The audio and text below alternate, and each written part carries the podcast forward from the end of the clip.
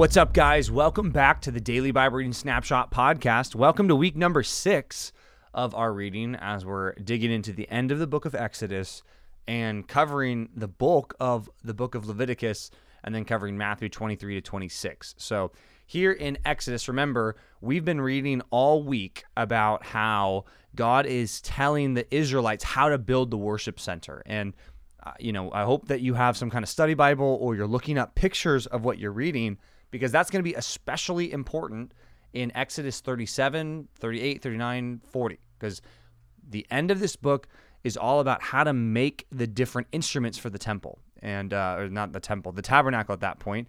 We're going to see a lot of those same instruments in the temple as well, the first temple and the second temple. So this really lays the foundation for how God asks to be worshiped, which is a good principle here that we should notice that God is the one who sets the terms and the limits for how he should be worshiped, how people should serve him. And there's no better example than that than the book of Leviticus, which is why the majority of what we'll read this week in the Old Testament comes from the book of Leviticus. And many people are scared to read this book, and many people are bored by this book because they think it's repetitive and it's all about sacrifices that they don't have to do anymore. So, what's the point of the book of Leviticus for you as a 21st century Christian? Okay. Here's what I would argue it's that you would realize that God is too holy for us. That's one very clear aspect of the book of Leviticus. God is too holy, and we are sinners. And because of our sin, God demands sacrifice. And although you tend to think as a Christian, well, I'm not doing these sacrifices, so maybe I just don't need sacrifice. The reality is, no, you do need sacrifice. Just like we think, oh, we don't need a priest, you know, the priesthood of the believer. It's like, no, you you still need a priest. It's just that you have something better than what's described here. You have something that's complete, that's really doing what you need. Um, so, for example, the book of Hebrews speaks to these ideas. Here's just a couple texts from the book of Hebrews that kind of might help set up your reading for the book of Leviticus. Starting in uh, Hebrews chapter 9, verse 11, it says, But when Christ appeared as a high priest of the good things that have come, then through the greater and more perfect tent, like the tabernacle that we're about to read about, and then in parentheses it says, not made with hands, that is not of this creation. So he's not talking about the tabernacle from the end of the book of Exodus. This is Hebrews 9 12. He entered once for all into the holy places, not by the means of the blood of goats and calves, but by the means of his own blood, thus securing an eternal redemption. For if the blood of bulls and goats and the sprinkling of defiled persons with the ashes of a heifer sanctify for the purification of the flesh, which is a good summary of what the book of Leviticus is about, God is going to give rules and instructions for sanctification, for holiness, for the removal of guilt from a sinful person so that they can enter God's presence and worship Him, right? The author of Hebrews says, if it did that for the flesh, how much more will the blood of Christ? who through the eternal Spirit offered himself without blemish to God, purify our conscience from dead works to serve the living God. Now, that's a complicated section of Scripture, but what's the point? God is holy. We are sinners. We need sacrifice. So the book of Leviticus shows these Israelites this is how God wanted them to do it. Uh, even later in Hebrews chapter 9, verse 22, it says, Indeed, under the law, almost everything is purified with blood. And without the shedding of blood, there is no forgiveness of sins. This is very interesting. All throughout the Old Testament, the shedding of blood is what's necessary for sin to be atoned for, to be cleansed. Now, that's why if you go back in, in your minds to the Old Testament and as you read the book of Leviticus this week, how often does the word blood show up? How often does the word sacrifice show up? Or holiness? Or consecration? Or offering show up? It shows up all the time. And the reason is because of our sin. Because these Israelites are sinners, which we already saw. Like one good example of this is we read last week God gives the law to Moses on Mount Sinai, but what's happening as God is giving the law at the at the base of Mount Sinai? The people of Israel are stepping into further and further sin. So even as God's law is given, we see that God is too holy for his people. Um, as we were reading in Hebrews 9, I, I, read Hebrews 9, 11 through 14. I read Hebrews 9, 22. But later in Hebrews 10, here's what's important for us to recognize. Hebrews 10, 4 says, For it is impossible for the blood of bulls and goats to take away sins. And the whole point there is these things in the book of Leviticus, the offerings that we're going to read about, they are pointing forward to the greater reality of Christ. Now, what that means is that when a lamb is is slain or a goat receives this punishment put on them figuratively, it doesn't actually take away sins in the way that Jesus actually takes away sin. So don't get it confused thinking in the Old Testament it was the sacrifices that actually atoned for sin, right? We believe it was a picture to the real atonement in Jesus. So when Jesus died, it says he died a once for all sacrifice for sins. So all the sins that were ever paid for by Jesus were paid for in his act of sacrifice, which includes the sins of Abraham, and Isaac and Jacob and Moses and the people in the Old Testament. But while that might be the, the greater reality, God still commands these Israelites to do these sacrifices. So here's a little overview of the book of Leviticus. It starts in the verse 7 chapters where Moses is going to get instructions for the offerings. And God will be very clear this is how you do it. This is how you offer these kind of offerings and those kind of offerings.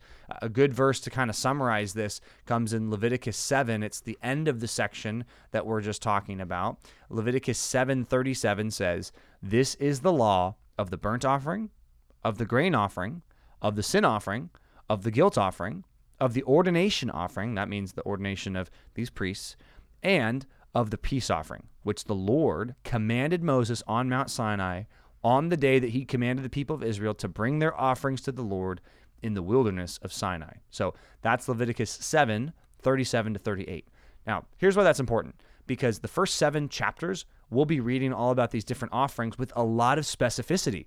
Now, we read the specificity and we think, okay, this is a lot of details, details I don't need, right? Why do I need these details? If you're never going to offer a burnt offering, why do you need to read about it? Well, I want it to leave an impression on you as you read it. What's the impression? God is so holy and our sin is so bad, and we need sacrifice and offering for sin. We need it. Uh, even in chapter 5, it talks about there's certain offerings that you offer for unintentional sins. It says, What if someone breaks one of God's commandments unintentionally? Sacrifice is needed. I mean, I just want you to think how antithetical that is to everything our culture says about what's right or wrong they'll preach at you, well, you know, it's not sin or it's not wrong if you don't know you're doing wrong. God's word says the opposite. It says, no, God is too holy for even his people. He's too righteous. I mean, our sin is is constant. I mean, think about it. When's the last time you sinned? What kind of offering did you need to give to God to atone for that sin? Well, the correct answer is, well, Jesus is that once for all sacrifice for our sins. But think about it. Every sin needs judgment. Every sin needs to be atoned for. And when's the last time you sinned? And I know that's kind of a big question, but you know, think about it. We sin every day. And if you think, well, I, you know, didn't hurt anyone today or I didn't, you know, cuss anybody out today or I I didn't, you know, beat anyone today, well, that's good. But did you leave undone any of the things that needed to be done that God clearly commanded in scripture? Well, according to James 4, if you know the right thing to do and you don't do it, for you, it's sin, right? There aren't just sins of commission, there's also sins of omission. And even the sins of omission, there's the ones that we know that we did, and there's the ones that we don't know we did. Right? What does this drive us back to? As we read Leviticus, God is too holy. God is so holy and he's so righteous. And we are so sinful and we fall short and we need offering for sin. We need atonement for sin. And we look to Jesus, the one who is our atonement, and he was our Passover lamb that was sacrificed on our behalf, as second as First Corinthians says. So, all right, a lot of things here. First seven chapters are all about offerings. Then chapters eight and nine are about the consecration of Aaron and his sons. So even it's like the people that give the offerings, they need to be set apart as holy. So that word consecration, important word, it means to be set apart as holy. So here in chapters 8 and 9, Moses says for Aaron and the sons of Aaron, which are all Levites, by the way, that's why we have the, the word, the name Leviticus. It's because all these people are Levites. And when did the Levites take over as the priests? Well, it was when they were zealous for the Lord to take out the people who committed sexual immorality back in the book of Exodus. So they're set up as the priests. But notice, even as you read, Aaron and his sons, are going to be set up as priests. And everything looks like it's going well until we get to chapter 10. What happens in chapter 10? Well, two sons of Aaron, Nadab and Abihu, they're consecrated, they've been set apart, they're from the right family, they know the rules about God's holiness, but they break the rules of God's holiness. In chapter 10, it says that Nadab and Abihu, the sons of Aaron, each took his censer and put fire in it and laid incense on it and offered unauthorized fire before the Lord, which he had not commanded them. So, whatever they did, they did wrong. They weren't careful or they intended to do the wrong thing. I think later in the chapter might give us some explanation of why this happened. But the next verse says, Then fire came out from before the Lord and consumed them, and they died before the Lord. So these are two consecrated priests. Like they're doing the right thing. They're they're from the right family, but they do wrong and they break God's holiness rules, and God consumes them with fire. Then Moses said to Aaron, and this is verse 3 This is what the Lord has said Among those who are near me, I will be sanctified, and before all the people, I will be glorified. And then it says, Aaron held his peace. So clearly, Aaron was upset that his two sons, who were just consecrated, were now consumed by the fire of the Lord because they did wrong. And notice what Aaron has to hear in order to not be upset about what happened.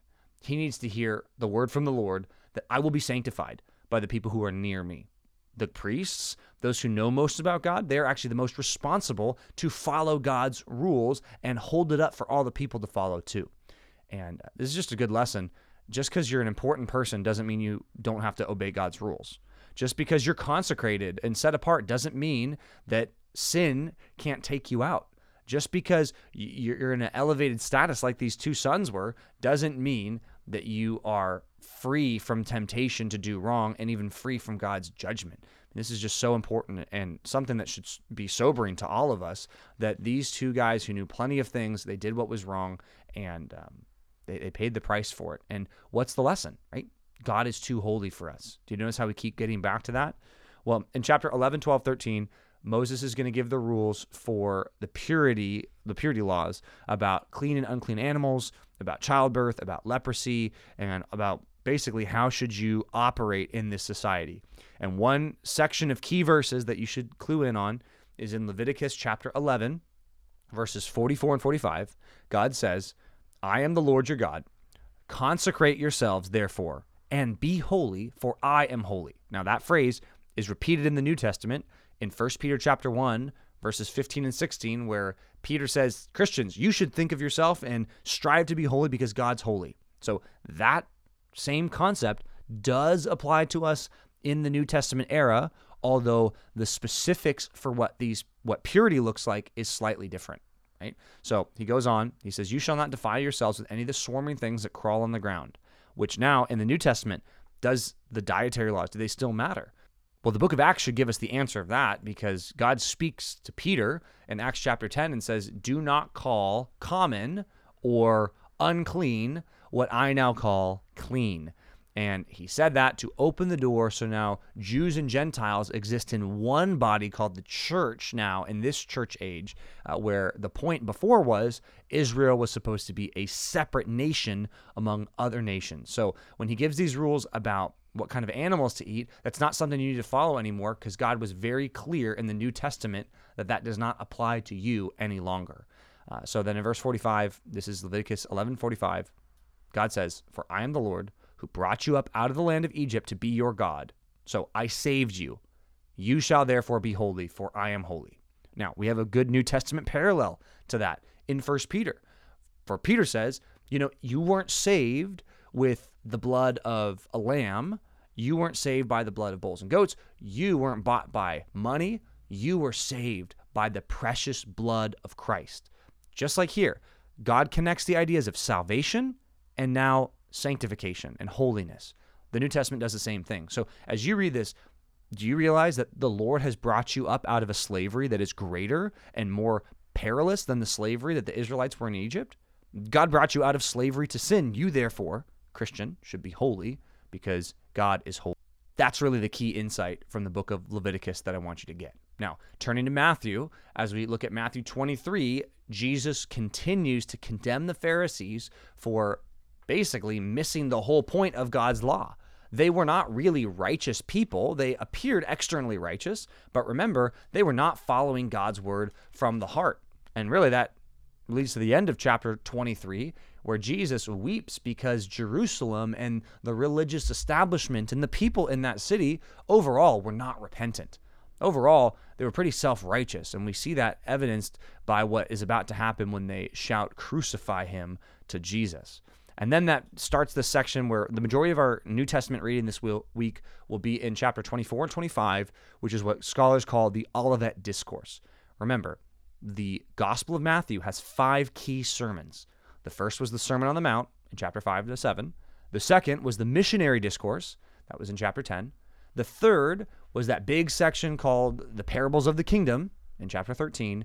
And then the fourth sermon was in chapter 18, where Jesus teaches the church how they should operate as the church. Now we're to the fifth and final one. What's the last sermon about from Jesus in the Gospel of Matthew? Well, it's about the last times, it's about the end. And it's set up when the disciples ask Jesus in Matthew 24 3, tell us, when will these things be? And what will be the sign of your coming and the closing of the age? Very, very important question that we all have answers to, right? Who doesn't want to know about eschatology? Who doesn't want to know about the apocalypse? Who doesn't want to know about the end times?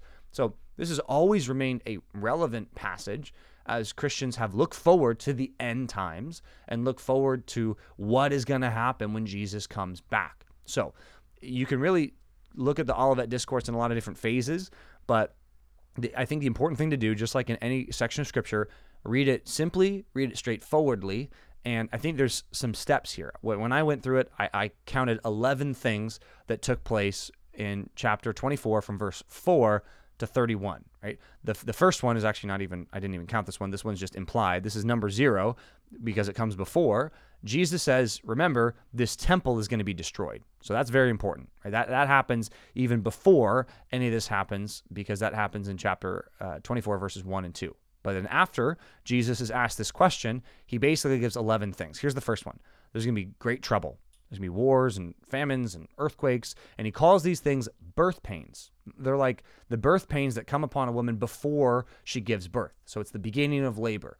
All the moms out there know what this feels like, right? It's like the beginning of the birth pains. This feels bad. I, how long will I have to go through this? When can I get the epidural? Right? That's what we're asking for when the wars and the famine and the earthquake. That's all how he figuratively puts it. Then he says there's going to be a big persecution of God's people. He says they're going to be martyred. And then in that process, some will fall away. It says there's some who have this love for God that appears to be strong, but when lawlessness will be increased, the love of many will grow cold. But the one who endures to the end will be saved, which is a good principle for any time, whether it's the end times or now. Uh, there'll be people that will turn away, but particularly he's talking about in the end times. Then the fourth thing that I noted was that Jesus says the gospel is going to go out to the whole world. So that's very important that this stuff is not going to happen until the gospel goes out to the to the whole world. Then the fifth thing takes place in verse 15. He says the abomination of desolation. Which you're thinking like, what is that? Well, that comes from Daniel chapter 9, Daniel 11, and Daniel 12, where there's something that's going to happen in the temple where there's going to be someone who defiles the temple. Now, historically, that did take place in 168 BC, but then it seems like because Jesus uses this language and Paul uses this language in Second Thessalonians, we're looking forward to this happening again. So it's like a lot of things in Scripture where there's a primary fulfillment that happens in history that we look in the past, and then there's something in the future. So that is going to take place at the end. Then in chapter 6, it says there's going to be people fleeing Jerusalem, and there's going to be a great tribulation, such as has never been on the beginning never been on the world since the beginning of the world, and there will never be again, right? So this is the time that that uh, theologians like to call the Great Tribulation. So something's going to happen in this area. Something's going to happen uh, to God's people that's just going to be really, really hard. These Israelites are going to be fleeing and be in a lot of trouble. Then the seventh thing that I noted was that people will claim to be Christ and they'll be false. So he says, don't be misled. If people come around and they say, "Yep, I'm Jesus," don't believe that. And then verse uh, 29 is very important. It says immediately after the tribulation of those days. So there's a time marker there. So there's going to be some tribulation and then after or at the end of, or this happens subsequent to whatever is taking place in the first seven of those items. Number eight is that after the tribulation, there's going to be signs in heaven. Now, what does that mean? Well, we see those in Isaiah, we see those in Ezekiel, we see those in Joel, we see those in Amos, and then most famously, we see those in the book of Revelation. And they all are associated with the day of the Lord. So it talks about the sun being darkened, and the moon not giving its light, and stars falling from heaven, and the powers of heaven being shaken. Here's a very important question that we should ask. Like, has that happened yet? I think the best answer is no, that has not happened yet. That's very strong apocalyptic language about the end of the world that has not taken place yet. So this is going to take place at the end or subsequent to this great tribulation time. Then, very clearly, it says, The Son of Man will appear on the clouds of heaven with power and great glory. Now, we know for sure this has not taken place yet because we see here uh, this is the end. This is when Jesus comes back. And remember, what's the whole setup to this this conversation about the end times. It's the disciples asking, What's going to happen when you come back? So, this is the ultimate answer. Jesus will come on the clouds with great glory, which is a quote that we get in Daniel chapter 7. We also see it again in Revelation 19. We get even more detail about Jesus and how he returns there. And then it says, All the tribes of the earth will mourn when they see him. So, something about Jesus coming back is not going to be a good thing for most people on earth. Zechariah even talks about how the Jews will look on him whom they have pierced and they'll weep for him because in their guilt they know they're the ones that killed Jesus. And then the 11th thing, last thing that I see here in verse 31 is it says, He will send out his angels with a loud trumpet call, and they will gather his elect from the four winds and from one end of heaven to another. So the idea there is at that point, Christians, whether in heaven, on earth, everybody is brought together at that point. And then I think the conclusion to this section is in verses 32 through 35, where he says, Learn a lesson from the fig tree. As soon as its branch becomes tender and puts out its leaves, you know summer is near. So also, when you see all these things, you know that he is very near at the very gates. So, what's the idea? It's that when you see all these signs, they're going to happen in quick succession. So, Jesus will come back when these things happen. Now, a lot of people look at this whole sermon and they say, I mean, this kind of sounds a lot like what happened in 70 AD when the temple was destroyed. The problem is what he says here when these things happen, he's at the very gates, he's near. And one thing I can be very confident of is Jesus did not return already. He did not come back to this world. I think that's that's a wrong interpretation of Scripture to say that Jesus already returned at some point. Um, that's wrong. Uh, but the reason this is complicated is in verse 34, where he says, Truly I say to you, this generation will not pass away until all these things take place. Heaven and earth will pass away, but my words will not pass away. And, admittedly, that's a, that's a hard verse to interpret because uh, did all these things happen while the generation that was standing in front of Jesus passed away? Like, no, I don't think they did. It's impossible to claim that they did. So I think maybe the better way of understanding that verse is that all of this will happen in a generation. All of this will happen while that generation is alive. And that's the idea of the fig tree, right? It's once it's ripe, it's it's ripe. And that's when you know it's all happening. So remember, what's the setup to the Olivet discourse? It's the disciples asking, what's going to happen when you come back? So this is future looking from our perspective. And then in verse 36 through the end of chapter 25, we get teaching of Jesus where he applies those truths. He says, All right, so that stuff's going to happen. So, what kind of a Christian should you be?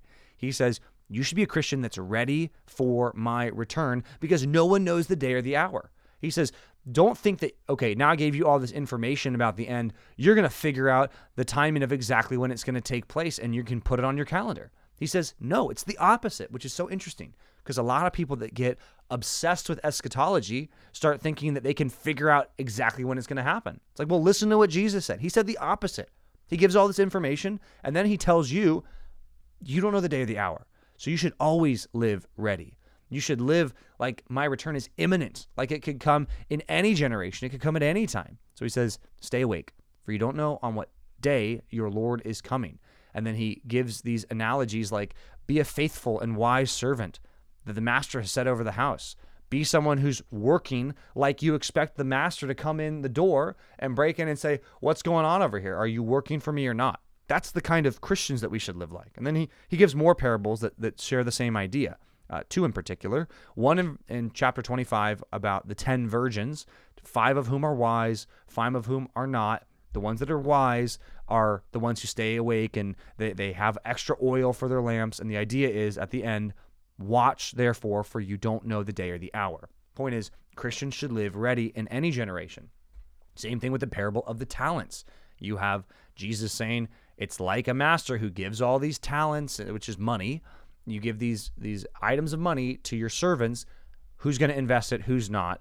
There's one type of servant that is a good and faithful servant, and then there's another type of servant that is a wicked and slothful servant. Right? Good and evil or wicked are opposites.